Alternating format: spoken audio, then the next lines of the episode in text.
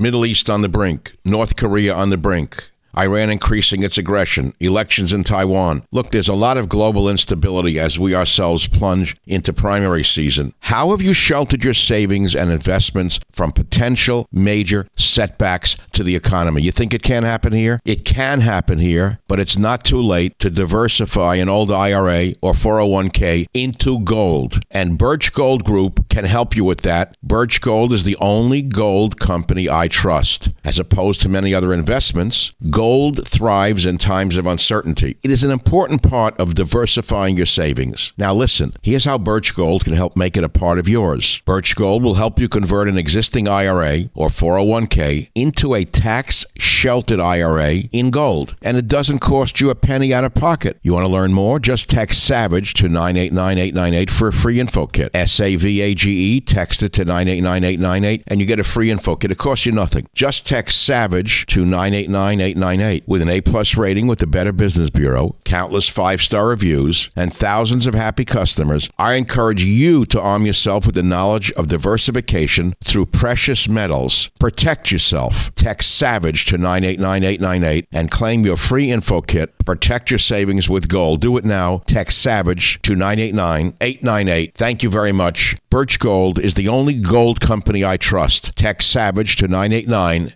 eight nine eight.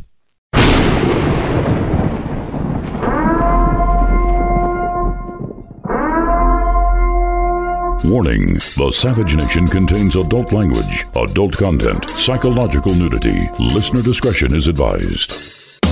And now, the world's most exciting podcast, The Savage Nation. Home of borders, language, culture. And here he is, New York Times best-selling author and National Radio Hall of Fame inductee, Michael Savage. Well, happy holidays to my loyal Savage Nation podcast listeners. With another great year winding down, and it's been a really great year for the Savage Nation podcast. We're in the top zero point three percent of American podcasts. I want to take a moment to thank you for continuing to listen to the Michael Savage podcast, and by doing so, putting up a fight for our borders, language, and culture. Now look, more crazy times are sure to come, and they're ahead of us. This is not the end of the road for us. It's only the beginning. And we have to stay vigilant and confident that truth will prevail, and we will overcome the agenda of the fascistic left-wing demagogues. And I, Michael Savage, hope to continue to speak my truth in hopes to make this country a better place for generations to come. As long as God gives me the energy, the power, and the health, I will continue to do what I've been doing for well over twenty-seven years, which is speaking truth to power. And we need you to keep listening to the podcast and telling others about the podcast. And more importantly, I know you say, well, why should I do it? You've got to listen to the ads and try to buy some of these products. It's the only lifeblood that we have, but there's more. If you would like full access to all I have to offer you from past and present radio shows, podcasts, and places that I've never even broadcast from, journals, unpublished manuscripts, I need you all to subscribe and become members of Savage Premium. And there you will find all of my podcasts ad-free. That's right, ad-free. Now, I'm thankful for all of my advertisers that stand by this show. Without them, there would be no show. But this show ultimately is for the listener. And so not only would you get the ad-free podcasts available twenty-four seven as a member, but you will also receive access to premium content that is not available anywhere else. Now, here's some examples of what you'll receive that no one else will. Savage, Savage's Leftist Hit Piece, Jackie Mason Visits the Savage Nation, Where Have All the Men Gone, Savage and Hollywood Idiots, Immigrant Barbarians at the Gate, Savage reads from his best-selling novel, Countdown to Mecca, How Was the World Created?, An Insight from Jewish Mysticism, The Diet of a Young Savage, Special Replay Savage twenty-fifth Radio Anniversary Show, and How Ultra-Tolerance is Killing America. These are some of the special pieces that only members have gotten. So people, start the new year off right by being the best citizen for you, your family in this nation, and the Savage Nation, and I will continue to guide you on this path as I have always tried to do. All you got to do is go to glow dot f m slash Savage Premium. That's glow dot f m slash Savage Premium. And for just three dollars and ninety-nine cents a month, you'll have access to some of the past and all of the present and the future that the Savage Nation has to offer. Go to glow dot f m slash savage premium. Thank you all for listening to the Savage Nation podcast. Tell your friends about it, and I hope to see you all next year. God bless America, and have a happy, happy, healthy new year. Welcome to the Savage Nation podcast. Well, it's the end of the year, and most people are not even in business. The radio business, everyone's away. People don't do anything in this week. But I went into my golden oldies. People have told me that my archives are worth millions of dollars. But for you, my listeners, I have something very special for you. The team went through the archives, and we pulled out some of the most remarkable interviews on some of the most interesting topics throughout the years that we ran on the Savage Nation. We're going to start off with an interview I did with Michio Kaku, which is an interview about parallel dimensions, the possibility of parallel dimensions and string theory. I know you say, what the hell is that? You're not going to believe it. So we're talking about parallel universes. It came up the other day, and the original author of the article, Peter Gorham, in the New York Times article, said it was unfortunate tabloid journalism. But, you know, there is research in the world of physics on the issue of parallel dimensions, incidentally, and it's not implausible. And especially for those of you who uh, have been reading science fiction for many years, it is possible, I think. I'm not a theoretical physicist, but we have one of the world's best joining us right now on the program. You, I mean, he's a household name. You've seen him. You've heard him. Uh, Michio Kaku, theoretical physicist at uh, City College of New York, my alma mater in my undergraduate years. Best-selling author, co-founder of string field theory, and such. And uh, his books include many, many bestsellers that you may have read. And he joins us now on the Savage Nation to talk about parallel dimensions. Doctor Kaku, welcome to the Savage Nation. Thank you so much for being with us.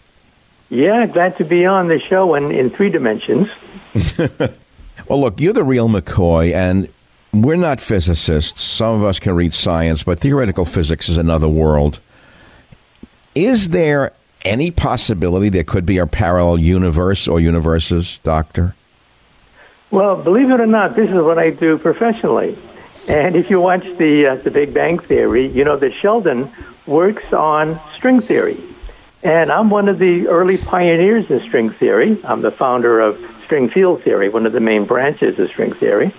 And string theory says that we live in maybe ten, maybe eleven-dimensional hyperspace, and that parallel universes, we're talking about a multiverse of parallel universes, not just one or two, but a landscape of parallel universes. So we could be having this very same conversation in another parallel universe, except there are three of us or four of us online instead of just two. Oh, God, isn't it enough that it's just the two of us? So what is, what does that do for our consciousness, Doctor Kaku? What does it do for our consciousness? Are we now to believe that we're that we're living somewhere else at the same time? Well, you know, our senses tell us that we can go forward, backward, left, right, up, down, and three dimensions is all there is. Maybe a fourth if you include time. But we think that at the beginning of the universe, when the universe was created, the universe existed in perhaps eleven-dimensional hyperspace, and that our universe is a bubble. A bubble is expanding. We live on the skin of the bubble, and that's called the Big Bang Theory. But the new theory says that there are other bubbles out there creating a bubble bath, a bubble bath of universes called the, the multiverse. And yes, it means that universes could be formed even as we speak. Even as we speak, somewhere in the cosmos, a Big Bang has taken place, and a baby universe has just gotten off the ground. In fact, Stephen Hawking, my, my colleague, when he was alive, he talked about uh, baby universes, baby universes being born somewhere in the cosmos, uh, so far away that we can't measure it directly. But that, that's what the theory says. The theory says there should be other universes out there. And at the electron level, at the subatomic level, electrons can be two places at the same time. In fact, this is the famous Schrödinger cat problem, that if you put a cat in a box and you're not allowed to open the box, the cat could be dead and alive simultaneously. And it's not until you open the box that you really know the cat is dead or alive. which means that, believe it or not, that people who have died in our universe could be alive in another parallel universe. Now, that doesn't mean we can talk to them. That doesn't mean you're going to talk to Elvis Presley. That doesn't mean you can move between universes. Of course, that's extremely hard. But it does mean that, yes, physics entertains the possibility that there could be a, a multiverse, a landscape. So wait, so, so wait, Doctor Kaku, so let's tie religion in for a minute. Everyone thinks about their own mortality, some on a more regular basis than others. I've been obsessed with this since I'm five years old. Uh, some religions tell us there's an afterlife. Would your theory tend to support the concept that there could be a so-called afterlife? Well, it supports the idea that in our universe, the universe that you can see and touch, that when you die, unfortunately, your atoms will decay and you will then drift into dust. As the Bible says, from dust to dust, ashes to ashes. But as you move, your your body splits into parallel universes. These are called quantum universes. And we measure this with electrons all the time. That's why we have lasers. That's why we have the internet. That's why we have this phone conversation. The entire electronic structure of the internet is based on parallel universes. So it means that your carbon copies of your body could be peeling off and creating other copies of you. And in those co- universes, perhaps you do survive. Perhaps you do live on much longer than you do in our universe. But as far as our universe is concerned, the universe that you see when you look in a mirror, when you die, perhaps your your atoms will disintegrate and you will turn to dust. Sorry about that. No, no. I, I look. I have a friend who's a very well, let's say, well educated medical doctor, a P H D, and uh, a neuropsychiatrist, and he says, "I don't believe in God. I don't believe in an afterlife." He said, "When the when the electricity stops in your brain, you're dead." Would you argue that that's not necessarily true? Well, I would argue that in our universe, the universe that you can see and touch, that you see in a mirror, that when you die, chances are your your atoms will disintegrate and you'll turn to dust, okay? But like I said, you exist in multiple states. When you look in a mirror, you're taking an average, an average over thousands of different universes. And in some of the universes, you decided to go to school, you decide to marry this person, you decide to change careers.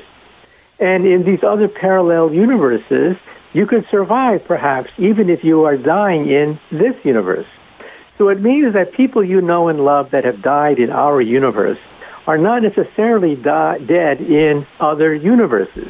Now, the trick is, and there's always a catch, the trick is to go between universes requires a technology far beyond anything that we can muster with our puny internet and our puny atomic bombs. But wait, but but, but Doctor Kaku, this is fascinating to me. So it means that our, quote, schizophrenics, some of whom are seriously uh, ill, hospitalized, medicated, do you think it's possible that some of these, quote, schizophrenics are actually existing or seeing these other dimensions?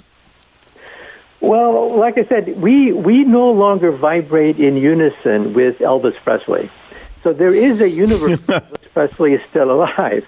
That universe has decohered from our universe. We no longer vibrate. Just think of a radio. A radio tunes into one frequency, but it has the probability of tuning into any frequency you want. The difference is that you are now tuned to one frequency, but not the other frequencies. So in other words, at the beginning of time, all these universes could have been one, but we have since peeled off. The timeline, the timeline has split, which means that it's very difficult to go between timelines. That, of course, would require technology far beyond anything that we can muster. But the equations of quantum theory says that electrons do this all the time. That's why we have the internet. That's why we have lasers. But we consist of trillions of electrons, and we average over trillions of electrons, and that's why we are no longer vibrating in unison with Elvis Presley. So, doc, uh, Doctor Doctor Kaku, you're a theoretical physicist, you're a world-famous author, you're the co-founder of string field theory, a branch of uh, string theory. Um, when you were a boy, if, if you don't mind, when you were a boy, you must have been a very deep thinker. You must have thought about the meaning of life and death. Is that how you wound up in theoretical physics, or what drove you into that field? Well, you know, my uh, I was brought up in the press as a Presbyterian, but my parents were Buddhists. And in Buddhism, there is no Big Bang, there's no God, there's no beginning or end. In the Presbyterian Church, there is a beginning. So there's two diametrically opposed points of view. But with the multiverse idea, we can now combine these two points of view into one. You see, our universe had a Big Bang. Our universe did have a beginning, but our bubble universe coexists with other universes in a bubble bath of universes, and they're floating in nirvana, that is eleven-dimensional hyperspace. And so, in other words, our universe had a Big Bang, had a beginning, but there are other universes that are being formed all the time, and they exist in nirvana. Nirvana is hyperspace. Nirvana is the larger arena in which these bubbles can float. And when these bubbles bump into other bubbles or peel off a baby bubble, that's called the Big Bang. That explains the origin of the universe. Our universe was created, perhaps, when two bubbles collided to create a bigger bubble, which is our universe. We're speaking with uh, Doctor Michio Kaku, uh, and it got triggered by the tabloid story the other day on parallel dimensions that are possible in uh, in reversing time. On a pragmatic level, a practical level, Doctor Kaku, I read this morning that satellites and spacecraft malfunction as Earth's magnetic field mysteriously weakens.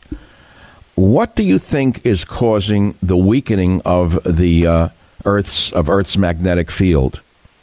Uh, first of all, the story is absolutely true. Uh, the magnetic field of the Earth does wander. It wanders several miles uh, every day, in fact. And uh, it also is decreasing in intensity. We can actually compare it using the uh, uh, measurement of magnetism centuries ago by the ancient mariners. Hmm. We know that it's weakening and it's wandering, and um, there could be a flip at a certain point. Now, this is not the geologic pole of the Earth. If that were to flip, we'd be flinging to outer space and hmm. doomsday. We're talking about the magnetic poles shifting. And we know that when you go to Hawaii and you dig into the lava flows, a lava, when it solidifies, seals in the direction of the North Pole. Thereby simply digging into the lava of Hawaii, you can actually see layer by layer the flipping, the flipping of the direction of the North Pole. So it could be potentially dangerous in the sense that without a magnetic field, we're going to be hit with cosmic rays, solar flares from the sun, but it probably won't happen for a few more centuries.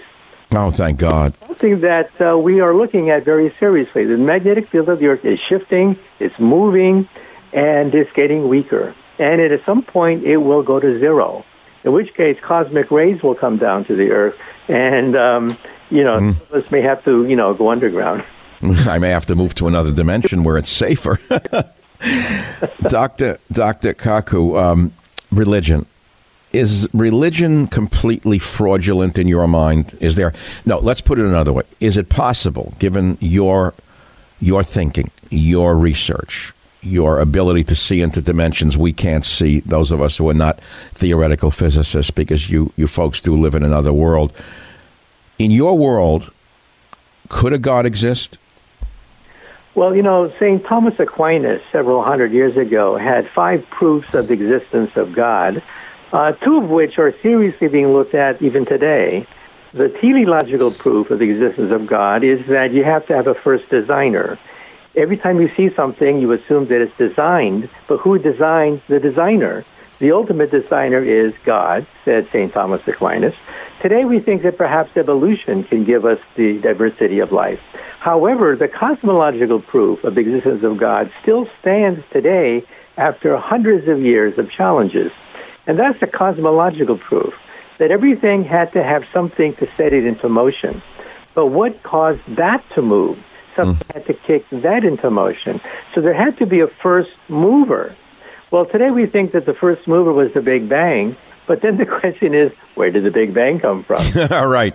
I remember being five years old and talking about this with my cousin up until late at night, and we never could figure that, uh, that one out. If you've got, a, if you've got another quick second... Um, You are continuing Einstein's search to unite the four fundamental forces of nature into one unified theory. If I remember my reading The Populist Einstein, he said that um, the more he studied the outer limits of our universe, uh, the more he realized there had to be a God or a, a starter of it all. Is that true? Well, he believed that there were two kinds of God. One is the God that you pray to, the personal God, the, the God that smites the Philistines. He believed in the God of Spinoza, that is the God of beauty, harmony.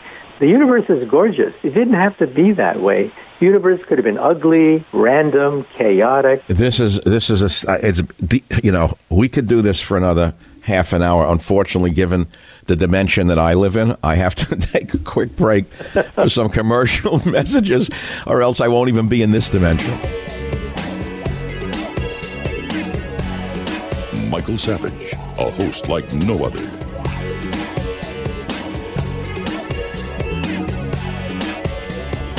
The next interview today is very rare. It's with David Mamet, the great playwright, who talks about his influences and politics in general. I think you're going to find this one very remarkable. Welcome back to the Savage Nation. We have a great guest on right now. Not normal fare for talk radio, especially in times like these. But there's a political overtone to David Mamet, Pulitzer Prize-winning uh, author, playwright, screenwriter, you name it. And he joins us with his new book, What's Going On in the World of Politics. I saw interviews going back to the Village Voice in oh eight, David Mamet, Why I Am, Why I Am No Longer a Brain-Dead Liberal. I saw a Paris Review interview uh, by John Lahr. I mean, you got to read these things to understand the context that we're going to talk about, but the time is so short, let's not run over it. Mister Mamet, welcome to the Savage Nation. Thanks for being with us. Thank you. So, I... I've read many of your things. I've seen many of your films. And um, who was it who influenced you the most as a young writer? Can you tell us that? Absolutely. It was uh, three things. It was the work of Harold Pinter and also the work of Samuel Beckett. And also as a kid, I worked at the Second City in, in Chicago watching improvisational theater as a young kid, as a teenager, as a, as a busboy there. And mm. I watched the people improvising short scenes. And then I read Harold Pinter's review sketches, and I saw that Pinter was doing exactly the same thing. Then I read Chekhov, and I said, my gosh, he's doing exactly the same thing. All of Chekhov's plays are really just short sketches woven together. And mm. I thought, well, hell, you know, uh, I'm a gag writer. I can do that, so I started. Hmm. Well, I myself was influenced by Eugene O'Neill, especially Long Day's Journey into Night. I remember lines that carried me through many a day, such as, success is a stale finale. The struggle is the success. I'm sure you, you know, have encountered this over your life. I also was influenced personally by Eugene Ionesco, the godfather of the theater of the absurd. Did either of these men have any, you know, imp- impact upon you, O'Neill or Ionesco?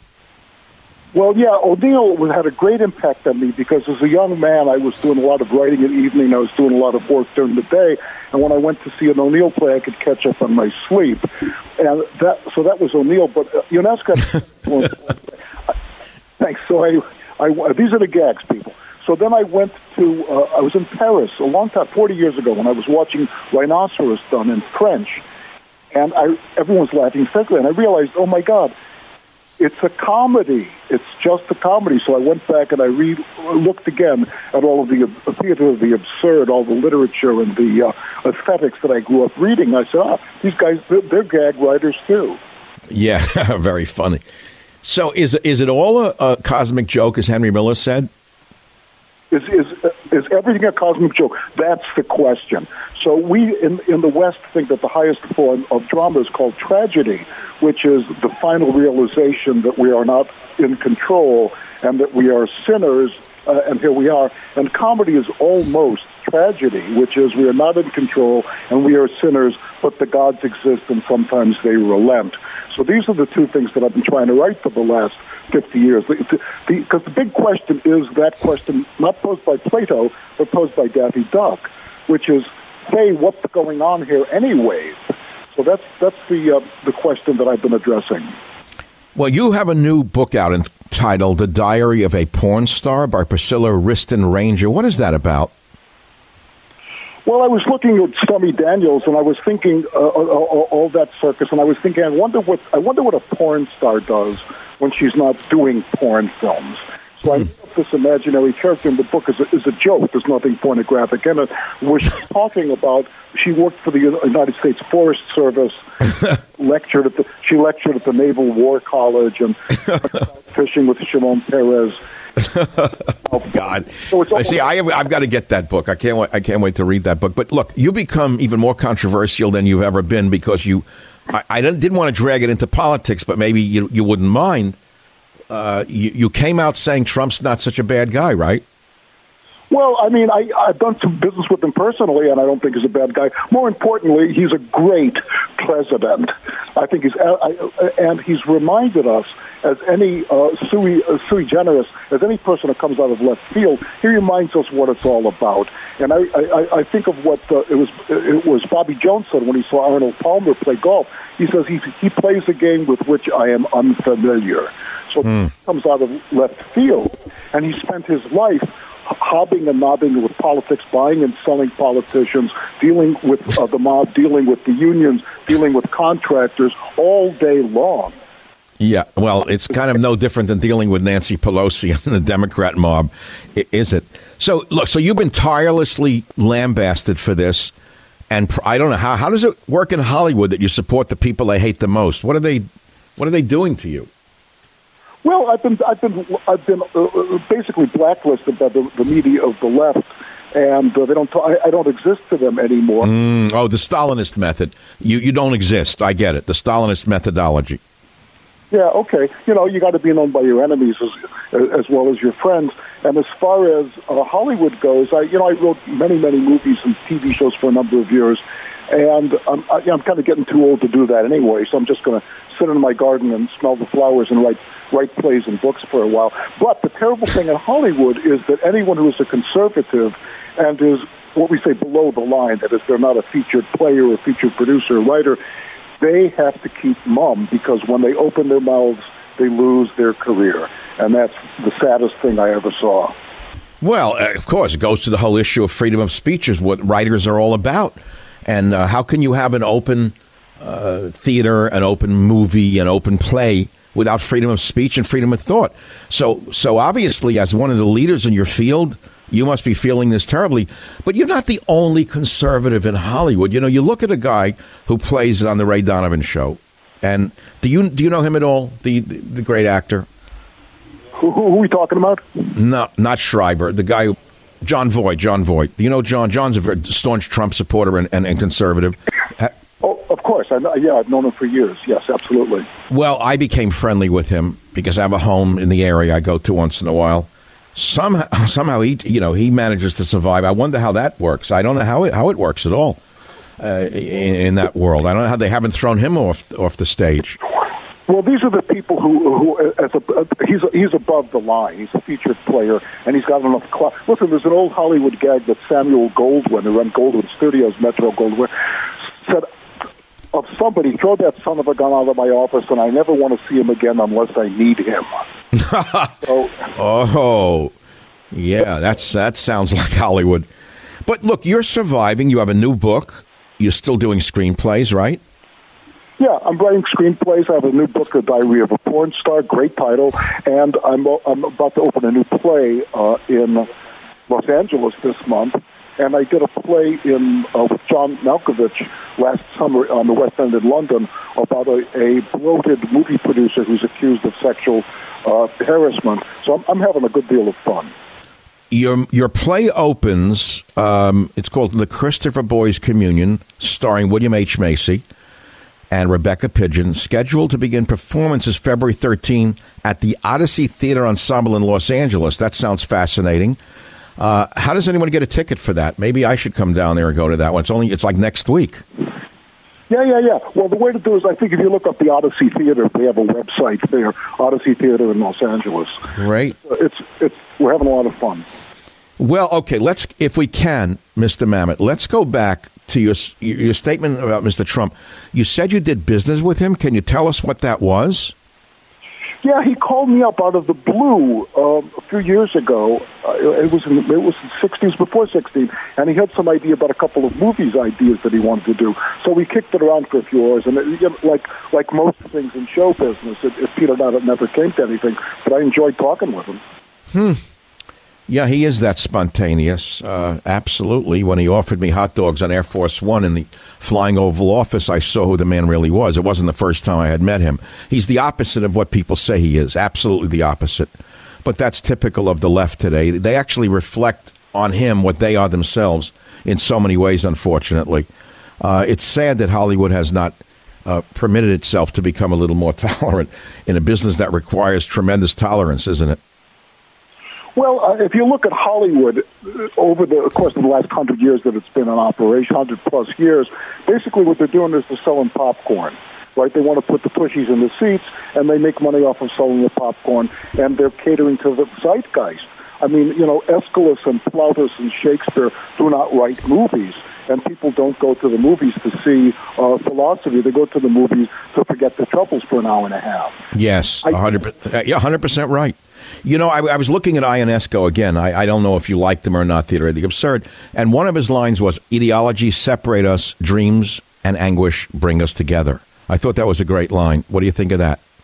Well, I think it's absolutely true because um, I, I wrote a play we did on Broadway a few years ago called November about a president of the United States, and his speechwriter is writing him a speech, and she says, you know, people say we're a country divided, but we really aren't. She says, what we are is a democracy. That means that people have different uh, goals, they have different aspirations, but we laugh at the same jokes. We slap each other on the back, and we made that month's quota. And I'm not at all sure that we don't love each other. And that's what I thought watching the Super Bowl yesterday, which is, uh, the game was spectacular, great game, magnificent athletes. But if you look at the commercials, the oh. commercials are, are superb. And they're all about, not about diversity, but they're about unity, right? Black people, white people, gay people. Well, yeah, I thought that the athletes were in a, in a class of their own, but I've been, I've been smashing the, the halftime show, which got me sick. Because I think it's set back the cause. I think it's set back the cause of female equality, not only because of its pornographic element, but because it was it was graceless. It didn't even have any grace to it. But that's, you know, only my opinion. You know, just going back to this one thing again on the politics, dreams and anguish bring us together. Remember nine eleven, how the people came together? I pray to God we don't have to have another national tragedy for us to lay down the, the, the hatchets for each other. But it seems to me it's never been this bad. Uh, David, and I've been around a, a long time in America. I've lived through an awful lot of periods here. I've never seen it this bad. Have you? Uh, no. That is to say, if we look at the uh, the fora, and if we look at the, the, the universities, we look at the uh, the the media, it's a, a, a, aside from talk radio and, and uh, the Wall Street Journal, it's they're, what they're preaching is hatred and divisiveness. But if you actually go around the country, well, the country's doing great. People are getting along grandly. And yes. It's a shame that the left, the terrible thing the left has done is that it, it, what what is what it's imposed upon anyone who's not a conservative is it's my way or the highway. If you don't ascribe to everything that we, whoever has this microphone today, says, you, you're gonna you're gonna risk losing your career, your wife, your husband, your children, and your face in the community. And that's that's terrible because the people on the left can't allow, liberals can't allow themselves even to question. Because someone at a liberal dinner party who says, well, wait a second, on the other hand, that party's over. Unbelievable. I know your time is short, and I truly honor the time we've spent together. We're speaking with David Mamet, the Pulitzer Prize-winning playwright, and much more than that. His new book is The Diary of a Porn Star by Priscilla Wriston-Ranger. Of course, uh, that's not a real person. He has a new play coming out uh, next week, February thirteenth, at the Odyssey Theater Ensemble in Los Angeles. David, thank you so much for being with us on The Savage Nation. It's a, it's a, it's a great pleasure. Thanks for having me. Unbelievable, right? Short and sweet. There's so much more that I feel we could have talked about. But remember, we have a time constraint in talk radio. And uh, if you have any comments to make about this uh, discussion that I've just had, or you'd like to hear the whole thing, it will be on the podcast later today, as I think one of my most interesting interviews. Someone said, oh, I can't wait to, when I put it on Twitter last night, they said, oh, I can't wait to hear David Mamet on your show, because I remember when you interviewed the father of the neutron bomb. People remember interviews I have done over twenty years ago. I'll never forget the Samuel Cohen interview, by the way. I'll be back. The Savage Nation. It's Savage on Demand. Here is an interesting talk I had with James Fallon a neuroscientist who studied the brain patterns of psychopaths, who talks about being a psychopath and the psychopath inside. That should appeal to most of you. I have a guest at one thirty who we planned weeks ago that I'm really happy to have because it almost fits in perfectly. It's astounding. I booked this guest. I saw his article in a in a, in a great magazine a few uh, weeks ago. His name is James Fallon. He's an American neuroscientist, professor of psychiatry and human behavior. That's not why I had him on. He wrote a phenomenal article about antisocial personalities. It was much stronger than that. He wrote a book in twenty thirteen called The Psychopath Inside. The Psychopath Inside, a neuroscientist's personal journey into the dark side of the brain. And I was so intrigued by it. I read the book and I studied his history, and he'll be with us at the bottom of the hour. By the way, he's an expert in the field of cognition and war to the Pentagon's Joint Command. And he knows all about psychopathic personalities because he himself states that he has the neurological and genetic correlates of psychopathology, meaning antisocial personality disorder. And he ca- categorizes himself as a pro-social psychopath. And in his book, he said that he would have become a psychopath had he not had such good parents. It's a phenomenally important subject for today. As you could well, it almost fits in perfectly, guys, when you think about it. So we'll have Doctor Fallon on and talk about psychopathic behavior uh, on the show. I stumbled upon an article entitled The uh, Psychopath Inside, and it's about the antisocial personality disorder by James Fallon. I was so intrigued that we invited Doctor Fallon on the show, and he will speak for himself. Doctor Fallon, thanks. It is an honor to have you on the program. Thanks for being with us. Michael, thanks. I, I like that doo-wop you're playing there. See that? Well, as we, we have something in common anyway, which is all rock and roll. So, you know, you write these great books. You're a real professor as opposed to the to the people who don't do much in the universities. Chemical neuroanatomy, higher brain functions, brain imaging. You're the real McCoy. Uh, you got your postdoc doc in chemical neuroanatomy at U C San Diego. So you've looked inside the brain. You write this great book, The Psychopath Inside, a neuroscientist's personal journey into the dark side of the brain. And what intrigued me is you said that you found your own brain patterns are those of a psychopath. Yeah, Michael, it was uh, quite uh, pretty strange and quite by accident. Uh, I had for years been studying the brain scans of uh, murderers, serial killers, murderers, since nineteen eighty-nine. And um, I was really going through a whole group of them that had just come in from different people, different scans. And I also, at the same time, we were doing clinical trials on Alzheimer's disease and schizophrenia. Well, uh, we needed more people to be in the trial. We need, needed more normal people in the Alzheimer's trial, so I said, look, I'll get my family. This is the first mistake. And uh, Wait a minute. So you were using your family as, as controls?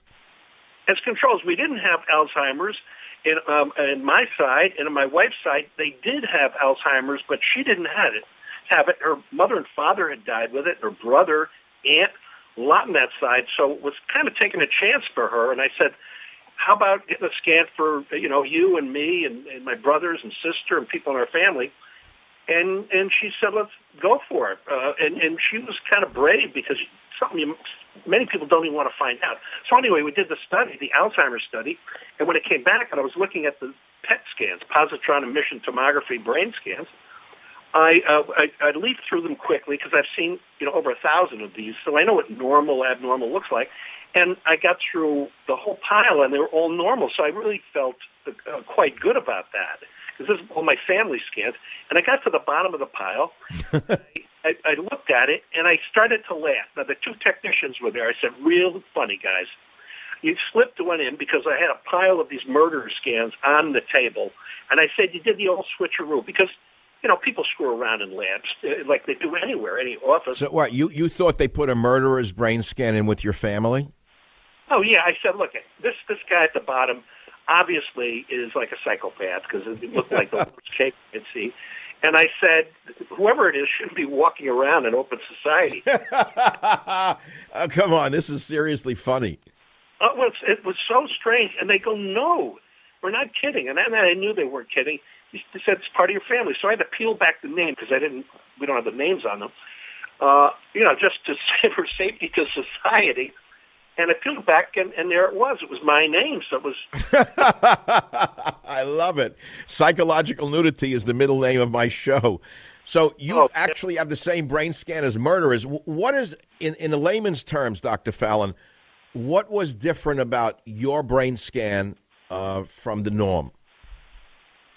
Well, my brain scan looked like all the psychopaths I had looked at.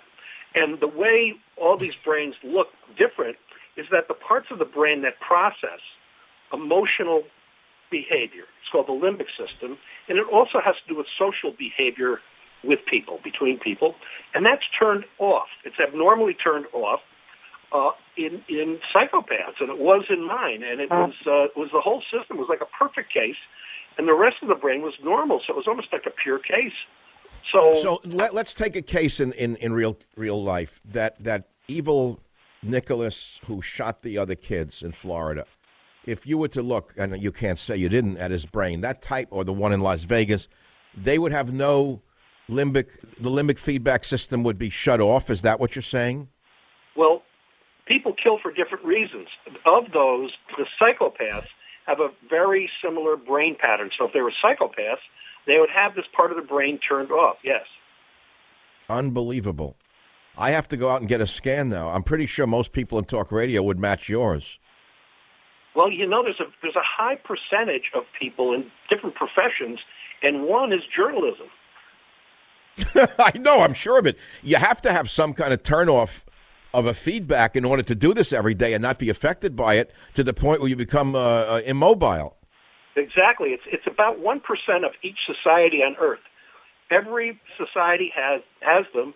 And so there's an idea that there's some survival value, probably, for the species to have a certain percentage of these people uh, in the society. It's bad, you know. Oh, now, what, now you're touching on a raw nerve, because I was thinking about that. How are you going to get a soldier to go on the front lines and cut another man's guts out in a knife fight unless he has some of the, the same characteristics, right? Well, you know, if one of the things is... Uh, there is the infantry, and usually in the infantry there is the touch of the sleeve. That's very important, okay? And the touch of the sleeve is, has to do with empathy, and usually emotional empathy, the same kind of emotional empathy you'd have between best friends, for example. And so people in infantry have this emotional empathy, and that is not found in psychopaths. You tend to find it more in lone wolves, in snipers, things like that, where they don't have to empathize with people. And, in fact, they're targets, just like the targets of the of the uh, the guy in Vegas, were just, you know, they weren't humans. They were just targets. Mm. So that you tend to find them there. Now, I'm not, I'm not saying that snipers are psychopaths, but that sort of personality. No, the truth is, and I'm not making this up, one of my best friends is a sniper and a very distinguished one. I'm going to be a little more careful around them now. That's right. That's right. Now, you, you're also an expert. You work for the Pentagon's Joint Command. Right. And you're an expert in the field of cognition and war. What, what is that about, Doctor? Well, you know, the idea, I was I was brought in uh, to, you know, di the different uh, panels and meetings to advise the Pentagon. And the idea is, you know, how, if war is inevitable, and even in the Pentagon they hate war, but they, if war is inevitable, how do we reduce the total trauma of war? That is, how do we get somebody to, when they return from war, not to remain a killer? How to avoid P T S D? How to find people who will react uh, and react effectively? Because if you sit around thinking too much, you're going to die, right? You're going to get shot yourself. So how do you maximize that behavioral response necessary for that athletic event that is war, uh, but without exposing people who are susceptible to P T S D or having psychopaths? You know what, psychopaths, well, you know, they just come back in society after the war and then are predators on, on, on citizens near them. So it's, it's you know, it's how do we how do you, how do we sort of balance these two things? So I uh, how come you no? So you have the same brain pattern, to go back to what you initially said, as that of murderers, but you haven't become a murderer. You're a distinguished scientist and author. Why do you think you did not end up a criminal? And more broadly, does that apply to the general pub public as well, of people who may have the same brain scan? Right, and that's a great question. And and we don't know in my case or in other cases where it doesn't happen, so you can prove the negative or, you know, why something didn't happen. But uh, from what we know now, it's it's important. Two things are important. First of all, most of your personality traits, these are normal traits with a different range of aggression, high aggression, low aggression, they're normal. And everybody has a different combination. And there's about three hundred fifty of these behaviors. They're called, you know, adaptive traits. And each of those is regulated by about ten, fifteen, twenty genes. And so depending on the random assortment of gene forms that you get from your mother and father, you're then set with a certain personality traits. Now, those are fine. The problem is, if early in life, between birth and, let's say, three years of age, if you're abused or abandoned, this is very bad. So there's always the question of nature and nurture. What's more important? Well, it turns out to not be the right question, which we found out in the past few years. Mm. It's the, the, the, the environment is important if you have the susceptibility genes for these personality disorders, violence, et cetera. If mm. you're resistant, then, you know, it's like that kid that falls down the stairs. He jumps up laughing or he gets hit. Some people are very resistant. But if you have those genes and you're abused, or, you know, then this is big trouble. Mm, then you go. Then you become. Then you become a, a vengeance type, a get even type. Uh, how can we spot a psychopath? You you say you can read them on a P E T scan, but what about a man walking down the street in a normal conversation at work or in a family? What are, are there any signs? Well, first of all, Michael, you can't look at a brain scan or the genetics to determine if somebody's a murderer or a psychopath. You you have to do that behaviorally by several days of uh, expert analysis by a psychiatrist who understands personality disorders. Once you established, you have to get inside their head. It's not just their behavior. And remember, a sociopath, psychopath, they do the same things but for different reasons. So you have to get inside the head of them, and that takes some days of analysis to find out. And so that's how you find out if somebody's a psychopath. And then once you do, then the P E T scans, fMRIs, the genetics will tell you why they're that way. And so that's mm. it's kind of reverse of the way people used yeah. to think of it. Yeah. Fascinating. So you, you can't really tell, in other words, from the outside. It's really behavior-based. In other words, if they act like a murderer, they're a murderer. And then you look back and say, here's, then you look back and say, here's why. But can you predict in advance? This is a an area almost like Brave New World, where what, we're going to start scanning the brains of young children and say, uh, we better put this guy away because he might be a murderer. We're not going to do that, are we? No, but there are, you know, kids have early signs of, of behaviors that later can be, uh, it becomes psychopathy if the person has a certain genetics and brain pattern and they're abused. So the idea is the positive mm-hmm. side of this is that if we know that somebody's susceptible, you tell that kid, tell the parents, you know, make sure this kid doesn't get bullied, and mm. you gotta watch out for this kid. I, I'm personally, because of my politics, I'm a libertarian, so I'm against that, but it would work. And so that's a, you know, it's one of these things you think neuroscience and genetics are going to help society. It actually makes it kind of worse because it gives you these options that are not consistent, I think, with a with an open democracy and in, in the. You know, and the freedom of individual. But I mean, that's a political discussion, but practically it could be done. We're speaking with Doctor James Fallon, author of The Psychopath Inside, which is an unbelievable book. What about um, people who choose certain professions? Are there certain professions, as we hinted at before, where you might people find people who fit this profile a little bit more than uh, people would think? Do you have another few minutes after the break, Doctor Fallon? Okay. Can he? Can you stay with? You know why? Because I don't want to go back to what Trump just did with the budget, because our hearts are broken, and I'd rather stick with this phenomenal discussion on the Savage Nation. The minute I come back, we'll go back with "Are you a psychopath?" How would I know? Why we go back now to my sterling guest, Doctor James Fallon, author of The Psychopath Inside. Doctor Fallon, any closing words for my audience? Yeah, sure, Michael. You know, people should keep in mind that there's two basic kinds of groups of traits of so psychopaths. One is called fearless dominance, and they're very positive, pro-social traits that people like. They're glib.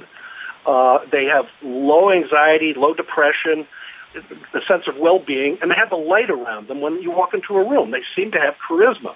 People are attracted to it. That's the part that they will show people for the longest time. So it's very hard to see this until you start interacting with them. Like, wait, wait, you're saying that many psychopaths have this this this trait? Oh, yeah. No, this is what's wow. so dangerous, that this, they come across, they're very charming, very glitzy. So in other, in other words, they're con, the con man has that, right? The confidence man has that. Yes, absolutely. Now, the other group of traits, it's called self-centered impulsivity, which is this carefree sort of impulsiveness. Uh, it's egocentric, but it has to do with aggressiveness and antisocial behavior and criminality. That's the negative side. They will not show you that part for a while. If they, they people may, psychopaths may work somebody for weeks or months before, or even years sometimes, before they really go after them, either to take them for all they're worth or or to really control them. The idea is they're predators on other people. They'll have many people going at one time, so they can be uh, kind of patient, the smart ones. And well, it sounds like it sounds like it sounds like a dating game in some some regards. A lot of guys use these tactics. Don't a lot of men come on with the good side, in other words, first, and then show you the dark side?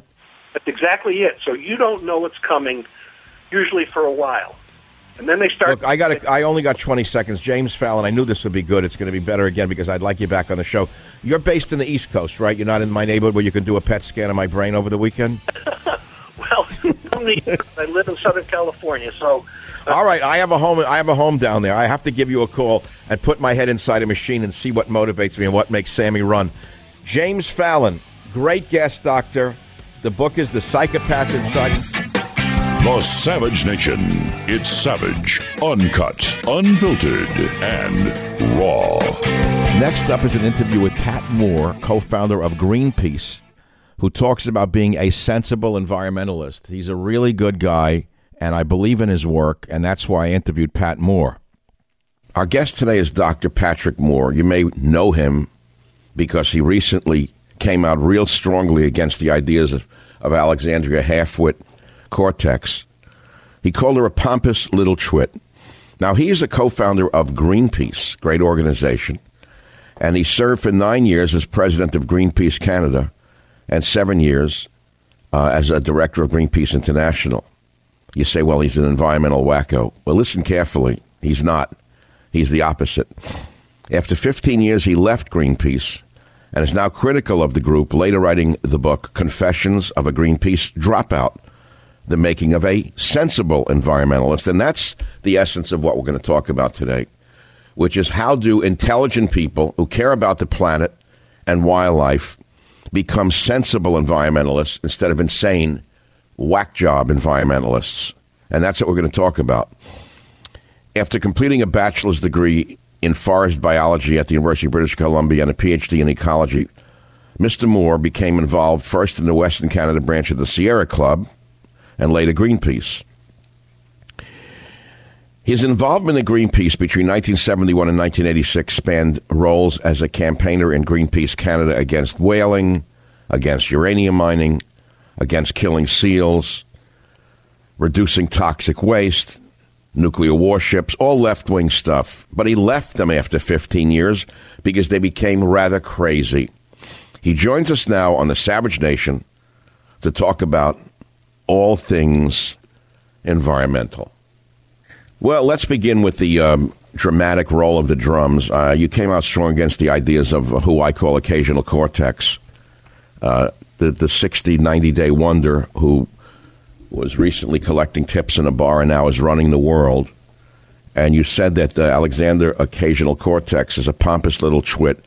But how big a danger is she to environmental policies, in your opinion? Well, I think A O C, as they call her too, is uh, a, a very important danger.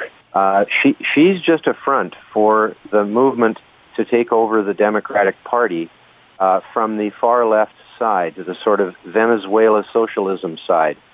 And uh, I think we should treat this with the utmost concern. Uh, they well, are she, organized. She's, she's not alone. She is. She's not. A, she's not alone. Even this this this Beto from Texas is the same exact policies. Yes, Alexandria herself is basically just a front. She is kind of like an actor in this whole thing. Uh, the people behind her, the the, the, the Justice Democrats uh, and the uh, Sunrise Movement, are, are are sort of like Occupy warmed over, only they're better organized. Uh, the Green New Deal was written in, in a weekend brain session, or so-called brain session, and uh, it's so ridiculous. You mean the ending air travel, um, as things of that nature? They threw it together over a, a couple of joints and some beer? Something like that, yes. Uh, you'd think so by reading it, too. Um, some of the proposals in it are so are are, are, are essentially silly. Um, and uh, yet it's very serious because there's so many people who are paying attention to it and adopting this as their own policy, even people who are going to be running for president in twenty twenty. I know, even the Democrat Party itself. You see all those stupid people standing behind her when she kicked it off, nodding like they agreed with her when they had no idea what was in it. Yeah, it's a real bandwagon. Um, and as you may know, in politics, uh, this is a kind of phenomenon that comes along. Uh, people want to be part of it. Uh, and she's very good Uh, at what she does.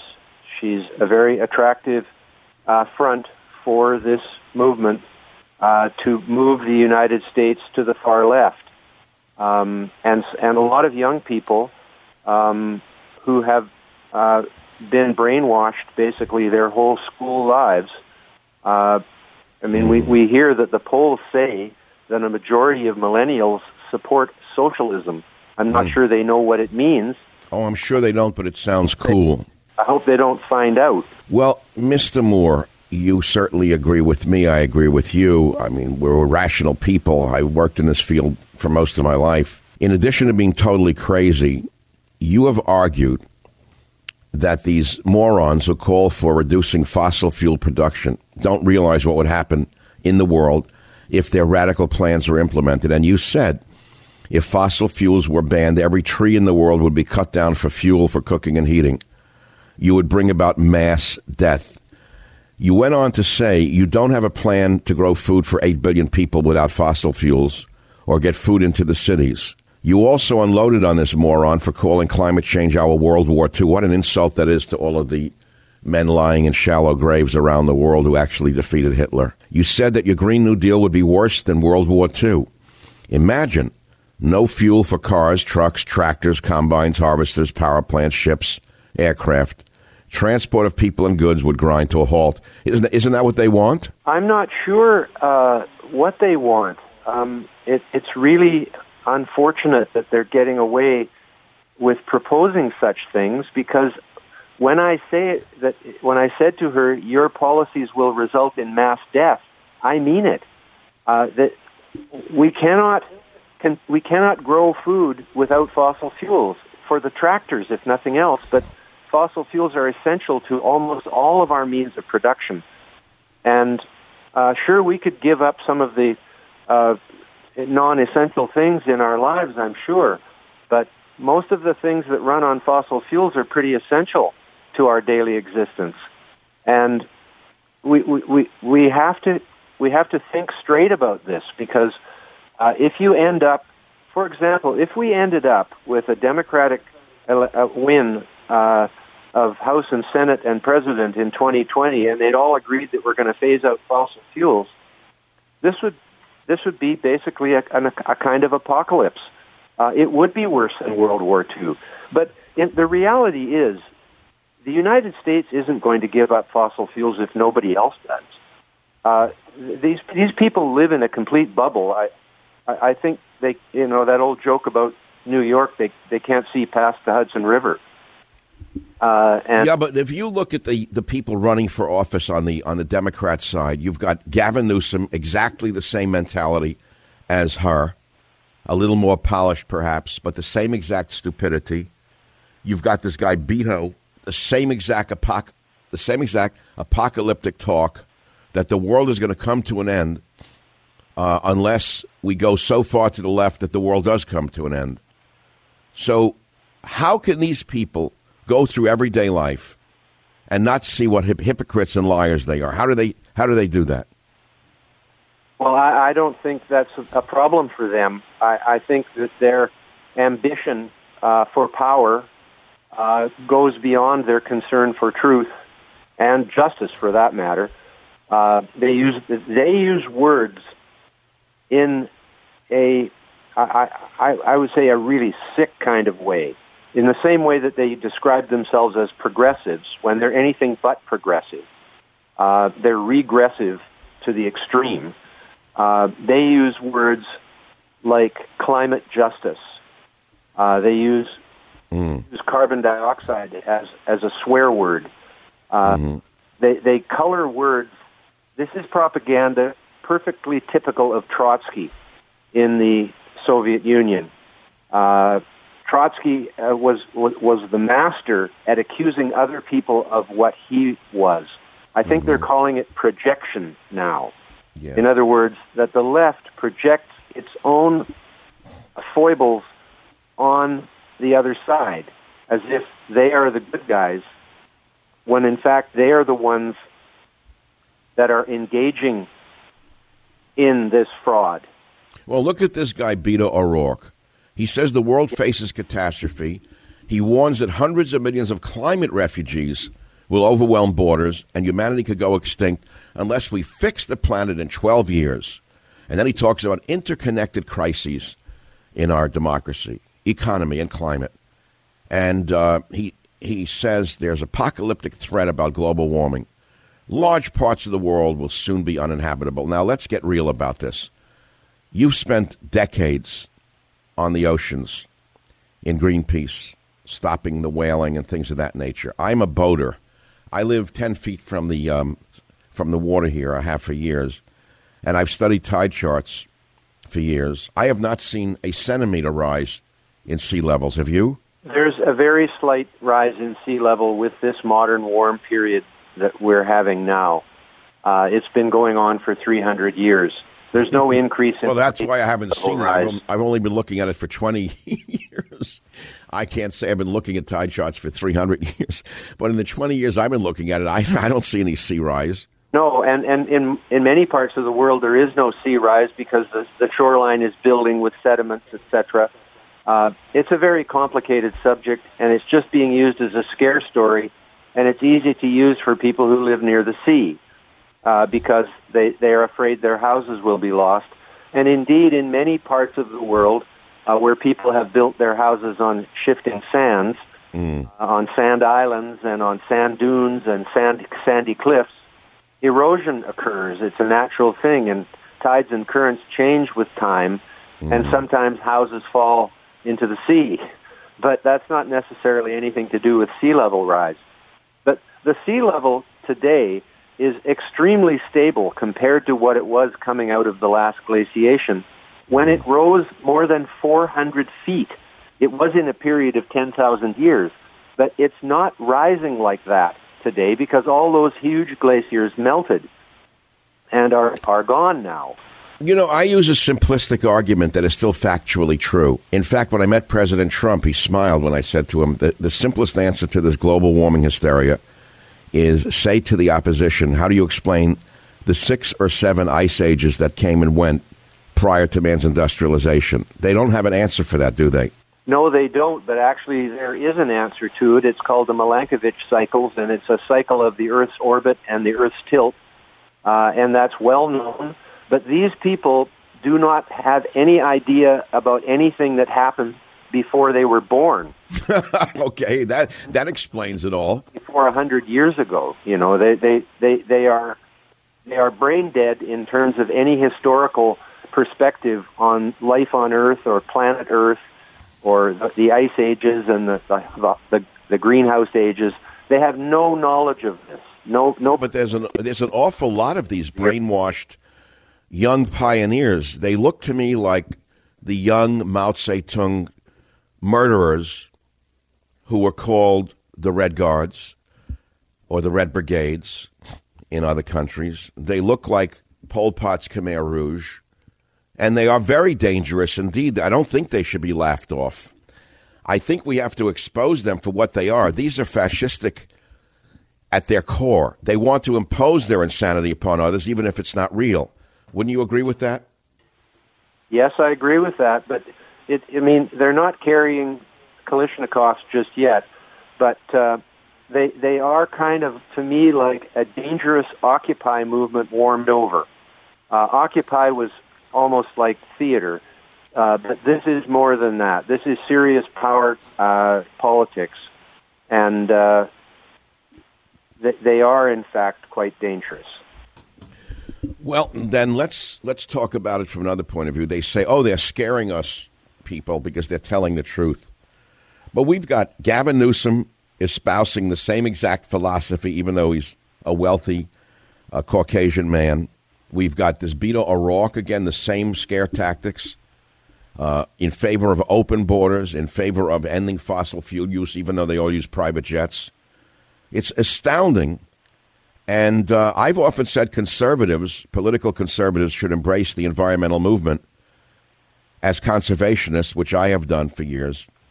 And I ask, why has the left been able to hijack this issue? Why have conservatives neglected conservation? And I, I have the answer, because many of them, frankly, are as ignorant of the issues as the left is, is what I've discovered. I mean, you have major league so-called conservative people in radio who laugh about killing sea turtles, saying most of them die when they migrate to sea, and they don't want to turn their lights off for their mansions in Palm Beach. It gets me agitated to listen to this kind of Neanderthal thinking. Uh, I am an animal protectionist to a great extent. As you know, we talked about whales when you were on the show last. I think the conservatives are deaf, dumb, and blind when it comes to environmental and wildlife issues, don't you? Well, I, I don't know. I don't like to make generalities uh, of that nature, and uh, I, I, I'm, I'm, I don't know those kinds well, of... I, I'll take the heat for it, because I have not seen a single in, uh, conservative come out in favor of... All they do is attack the left without offering some reasonable center or reasonable alternative. They just laugh at them, and that's not going to win the day. I think we need to be sensitive to the extinction of uh, animal species, don't you? Yes, of course. Well, you, you've uh, fought for years to save whales, so you certainly have been on the front lines of that one, stopping ships that were still whaling. We could go into that at another time, but that's not directly an environmental issue per se. That's an issue of uh, extinction based upon primitive thinking. What do you think needs to be done other than educating the public, which is a very difficult job in this age of Instagram, where people are more interested in looking at each other's naked bodies than they are in looking at the naked truth? What's what's got to happen for people to wake up to the fallacies of the occasional cortexes and others? Well, in, in some cases, what's required is to actually go through a difficult period resulting from adopting stupid ideas. Uh, that's happened once or twice in history. Uh, but... To tell you the truth, I don't propose to have some kind of blueprint for how we get from where we are now to a better understanding of these things. I just do what I can every day to try to explain to people how I see the world and and and, and, and how I, in this case, how I see what a disaster it would be to adopt anything associated with the Green New Deal. Uh, It, it has at least given us a foil or an arguing point uh, to point out how, how crazy uh, this uh, side of politics has become. And, and it indeed does threaten to take over the Democratic Party, uh, with over half the people running for president on the Democrat side adopting this as their policy. So hopefully this will tip the scales and sanity will prevail, and they will not win anything in the twenty twenty elections. Uh, it, it will come back to a pathway towards uh, a saner future. That would be what I would hope would happen. So do you actually think that now that the ideas which get crazy, do you think that it's starting to backfire on them the more people hear about ending air travel uh, and, and, and redoing every house in the world, knocking down the walls and re-insulating them? Do you think that it finally has reached the point where people see how nuts they are? I would certainly hope so. All right, well, before we conclude, let's get to the Greenpeace issue. You helped create the organization, then you left it. I assume that's because they became rather extremist. Is that what happened? Uh, yes, I, I say that's a fair conclusion. I didn't like the policies that my fellow uh, activists were promoting. Which were what? Far-left political positions? Yes, I, I think you could describe them as that. Thank you for being with us. Thank you very much. Nice to be with you. Thank you for listening. Home of borders, language, culture, the Savage Nation. Now, here is one of the most memorable interviews I ever did in my entire career. It was with the father of the neutron bomb, Samuel Cohen. You'll never hear anything like this. Never. Last week on this program, we had an astounding uh, news-making interview with the father of the hydrogen bomb, Doctor Ed Teller, who um, said a few words, which you're going to hear repeated in the next few minutes. In order to get some bearing as to whether there is reality in what Doctor Teller said, we have today invited, and he has accepted, Doctor Samuel Cohen, father of the neutron bomb. And we will also talk about the Chinese spying. You're going to hear something, and you're going to be shocked. So get ready for a ride. Now let's listen to what Doctor Teller said. Doctor Teller, before we go into the missile defense shield, can you please explain to this audience how a neutron bomb uh, so, so-called works? What does it do? I don't think that anything like a neutron bomb exists. I heard that name. I don't know what it is. I think people are imagining things that are not there. That's quite a statement. Uh, so there are scientists, though, who claim that they developed uh, such a weapon and that the Chinese tested them. Are, are you denying uh, that, they're, that they're telling the truth? I mean, are you saying that they're not telling the truth? I certainly can't confirm what they say. Okay, we'll let it go at that. Uh, what do you think about Doctor Teller saying, A, there is no such thing as a neutron bomb, which is, surely that can be tested?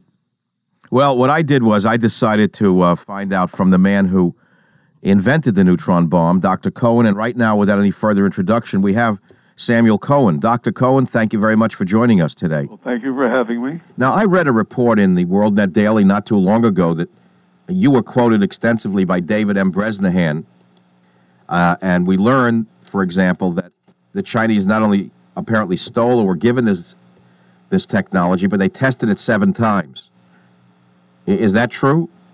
Uh, according to the Cox Committee report, uh, and we have to assume uh, that's as close to the truth as we're going to know, mm-hmm. because they had all the clearances and all the access to the intelligence agencies back in Washington and so on. Mm-hmm. Uh, it's probably true that the Chinese have tested on the order of a half dozen or so uh, neutron bombs underground. Doctor Cohen, you, you actually developed the neutron bomb, is that correct? I developed the concept. I didn't, you know, screw the thing together. I could barely screw in a light bulb. Well, I can I can appreciate that. So you are a theoretical physicist, is that? I was trained that way, yes. Okay. What is a neutron bomb? Well, with all due respect to Edward Teller, who's a, an old acquaintance of mine, going on back to World War Two, at Los Alamos, uh, who doesn't seem to to know about it or even have heard about it, you know, to listen to what you played back. Uh, a neutron bomb is the antithesis of the hydrogen bomb that Teller has been called the father of. And instead of laying waste, uh, you know, to practically whole countries, theoretically, even exterminating the world with long-lasting radioactivity and, and so on and so forth, what the neutron bomb is intended to do is to be able to be used in a ground war, and these things go on apace, and they always have throughout human history, but to use this weapon in a fashion that lives up to the so-called Christian just war principles, which are based on the premise that if wars are to be fought, unfortunately, that the most moral thing to do is to separate the enemy, the aggressor, from the civilian populace, the alleged innocents, so that when you know, all these weapons have been used, uh, the enemy will have been decimated uh, by the neutrons, Uh, coming out of the bomb. In the good old days when we were in our uh, Cold War with the Soviet Union, uh, the enemy was the Red Army, so that, that all their tank units uh, would be put out of action. But on the other hand, with respect to the civilians, who in conventional warfare have always been involved uh, with the war itself and had their cities bombed, shelled into oblivion. And now let me just pause and say we're repeating that right now over in the Balkans. How so? And it bothers me. Yeah, well, it, it kills me to it, it kills me to see what we're doing to the civilian population, I'll tell you that. It's it's heartbreaking. And I've gotten a letter here from a former U S Air Force major, you may know him yourself, Richard Fellman, who was rescued by the Serbs. His heart is breaking to see that, but put that aside if we will. That's a, oh, we'll do that. It's a very big topic, but Doctor Cohen, here's the important question for you. And there are so many important uh, uh, questions. But, uh, there is a neutron bomb. Uh, there's no question about it. But why would Teller have said the so-called? Was he being um, rhetorically facetious? Uh, before I answer that, sir, uh, let me complete uh, what I was uh, in the process of answering. The neutron bomb, in contrast to the hydrogen bomb, doesn't wipe out, wipe out the world, and I put this in quotes, it tries to save the world, world civilization, by being able to fight a war, and repeat, in accord with Christian just war principles by separating the civilian fabric from the warriors. Unlike NATO's... That's precisely what the neutron bomb does. Right. Now, may I go on one step further, sir? Yeah, in, in a moment, but I must say this. Uh, we, we're going to get off on many different tangents today because you obviously sure you obviously have so much information.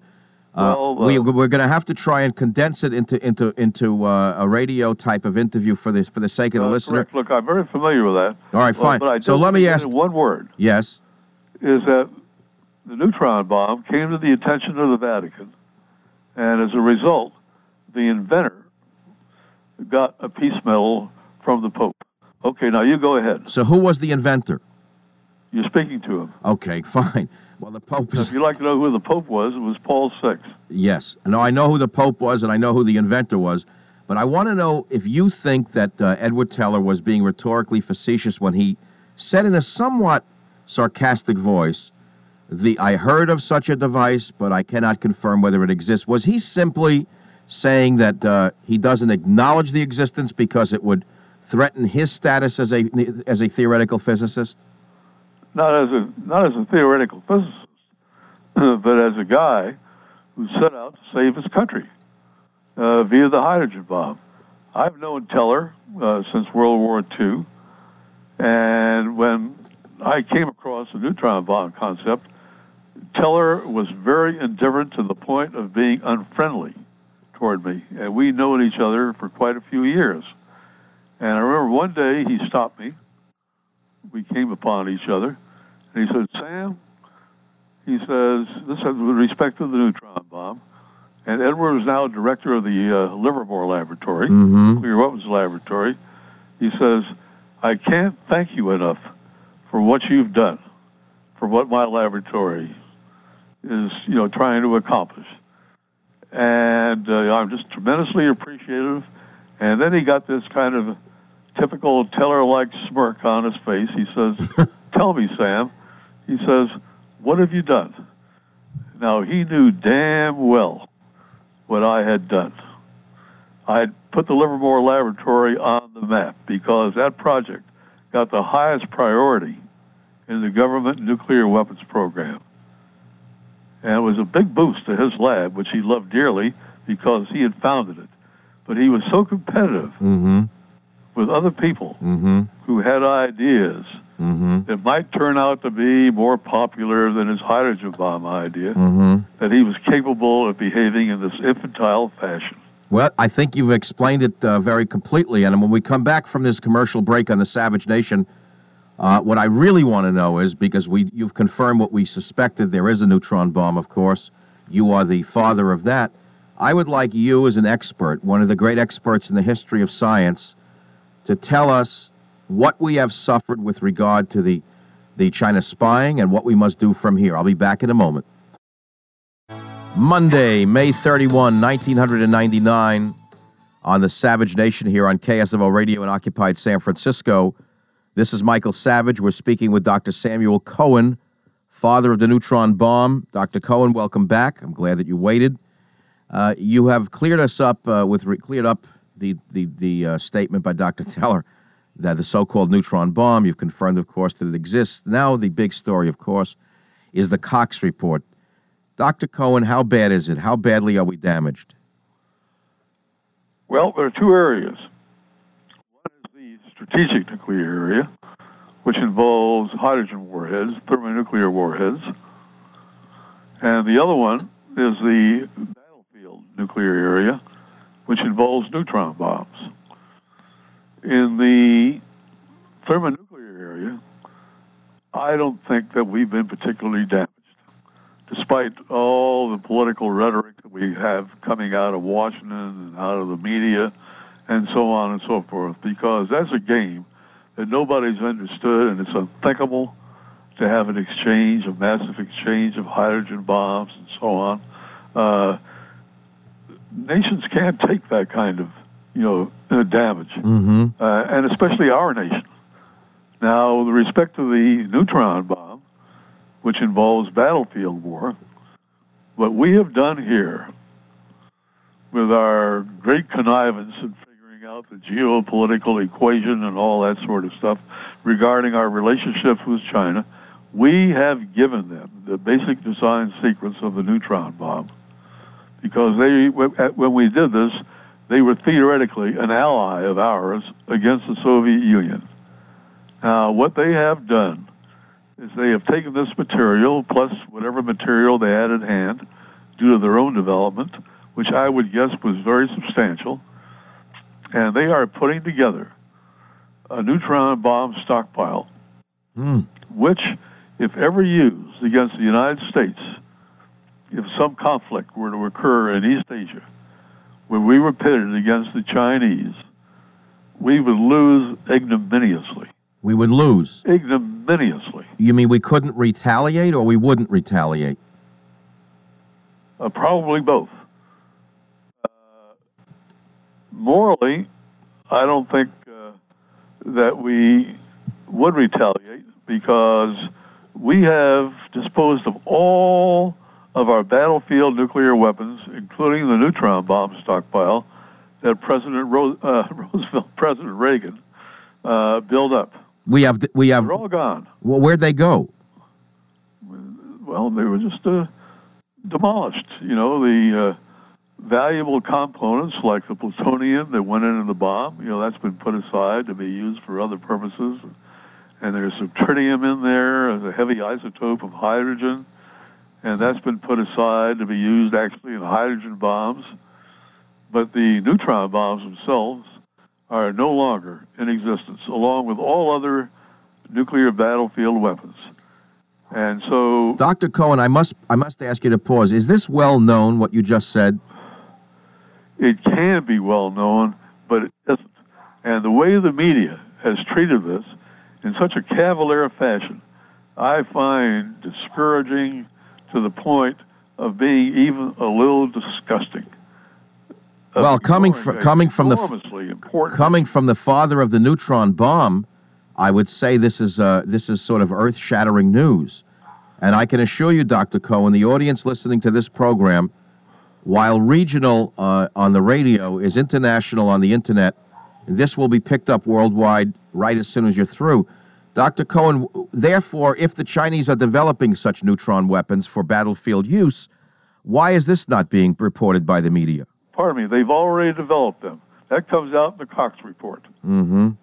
And they've developed them with our technology, with our know-how? They've developed them uh, partially uh, with our assistance, which was done deliberately uh, some uh, close to twenty years ago or so.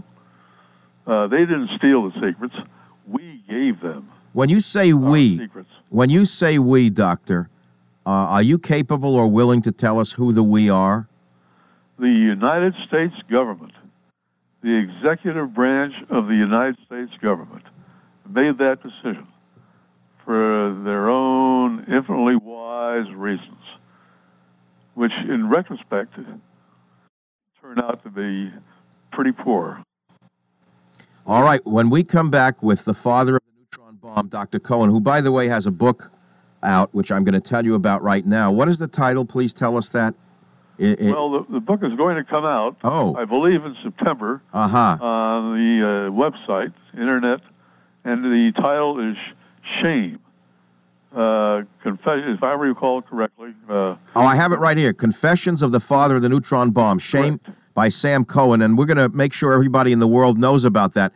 Well, Doctor, thank you very much. No, I absolutely want the world to know what has happened, why it happened. There was no stealing. It was given to the Chinese.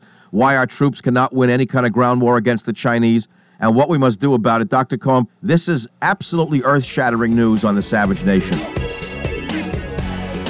Michael Savage, a host like no other. Finally, I spoke with a comedy legend named Steve Allen, who never used vulgarity and was one of the best comedians in the history of the media. And he talks about language today on television and radio. It's not to be missed. Right now, I guess we have our guest, one of my favorites, Mister Steve Allen. Is Mister Allen with us? Yes, how you doing? Steve, I grew up on you, you know. Well, get off me. You know, I saw a full-page ad that an organization put out where you are appalled at, I guess, what, filthy language and filthy images on television? Is that the primary motivation? On television and radio, yeah, especially in regard to how it will be um, exposed to children. Uh, if everybody on Earth were fifty-seven, it's none of my business, but we got a lot of kids listening to this stuff and seeing it.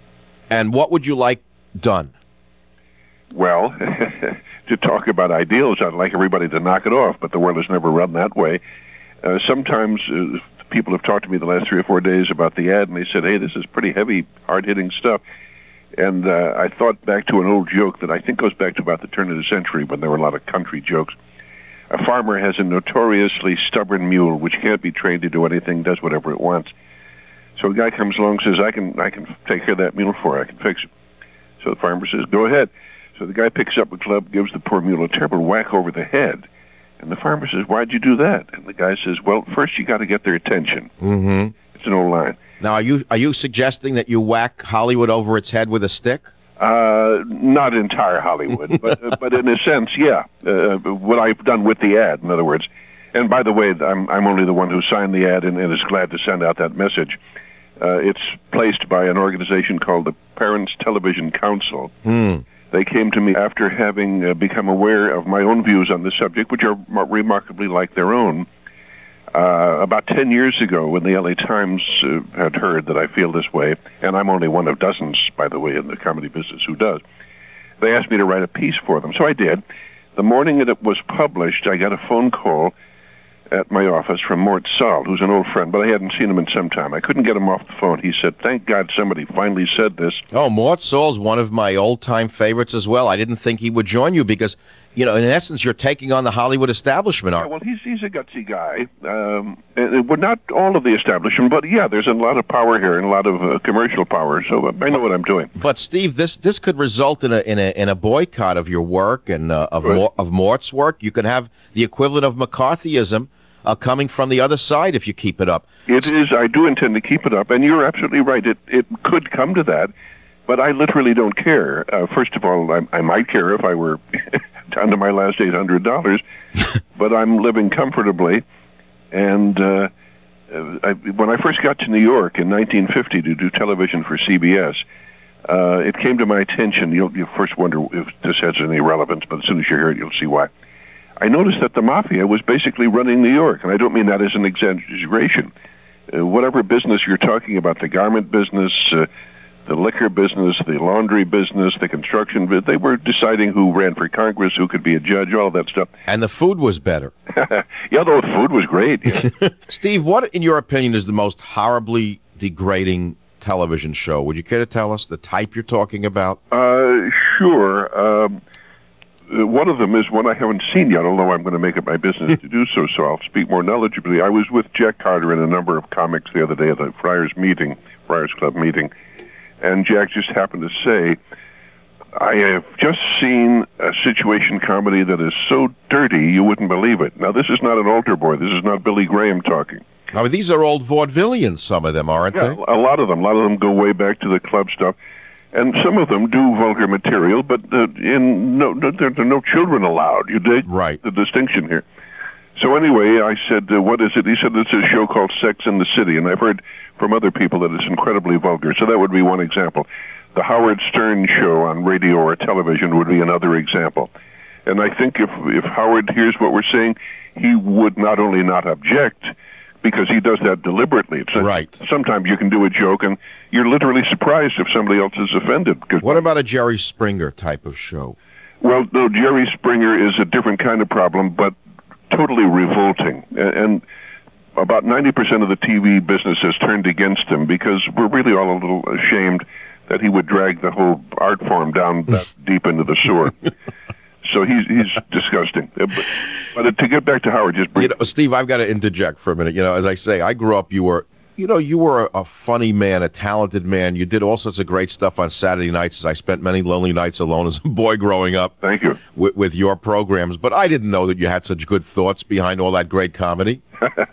Well, uh, of the fifty-two books I've written, very few of them have anything to do with humor. Uh, there was a serious book called Explaining China. There's one on the farm labor problem called The Ground is Our Table. Hmm. There's one on white-collar crime and corruption called Rip-Off. And uh, there's a, a, a pair of books uh, about uh, the Bible, religion, and morality, uh, analyzing scripture. So, yeah, I'm a human being in addition to being a comedian. But uh, how many songs have you published, Steve Allen? Uh, well, published, probably only about a thousand, but I've written about seventy-five hundred. Jeez. However, we have now left two important points totally dangling in midair, so if I may, I'll, I'll try to resolve them quickly. First, to go back to the reference about the mafia running New York. Right. Indeed, they did. So my response to that was to do a two-hour television documentary about organized crime in New York City. And some people at the time told me, they said, you're crazy, you can get killed doing this, and if not, you can suffer in other ways. It's a long story, which I won't hold up.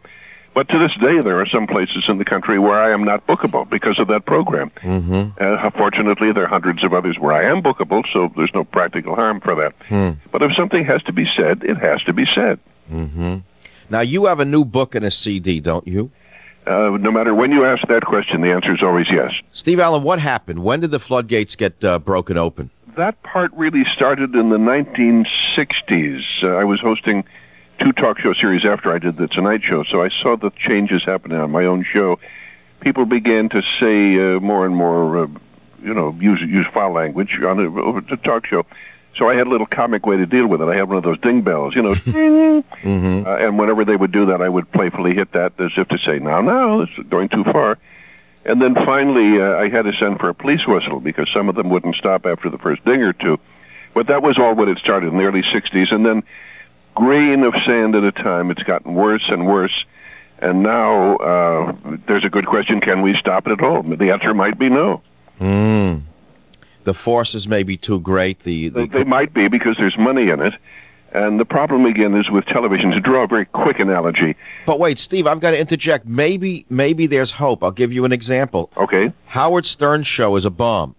True. Yeah, and he, he's as uh, as filthy as they come. He makes a vaudevillian blush. Yeah. He does it strictly for ratings, and yet his ratings are not are not too good. Well, maybe there's finally been a uh, a Waterloo here. Well, there is uh, a counteraction wave. In fact, it's becoming a tidal wave all over the country. I'm a very small part of it. Uh, as I've already told you, Mort Sahl feels the same way. So does Bob Newhart, and Bill Crosby's very strong on this. He thinks there's much too much vulgarity in show business. He wants mm. clean. And there's a long list of comics. We mentioned Jack Carter, said Caesar feels the same way. Uh, a lot of us do. It isn't just uh, Steve Allen against the business by any means. Mm-hmm. Steve Allen is doing a great, great noble thing here.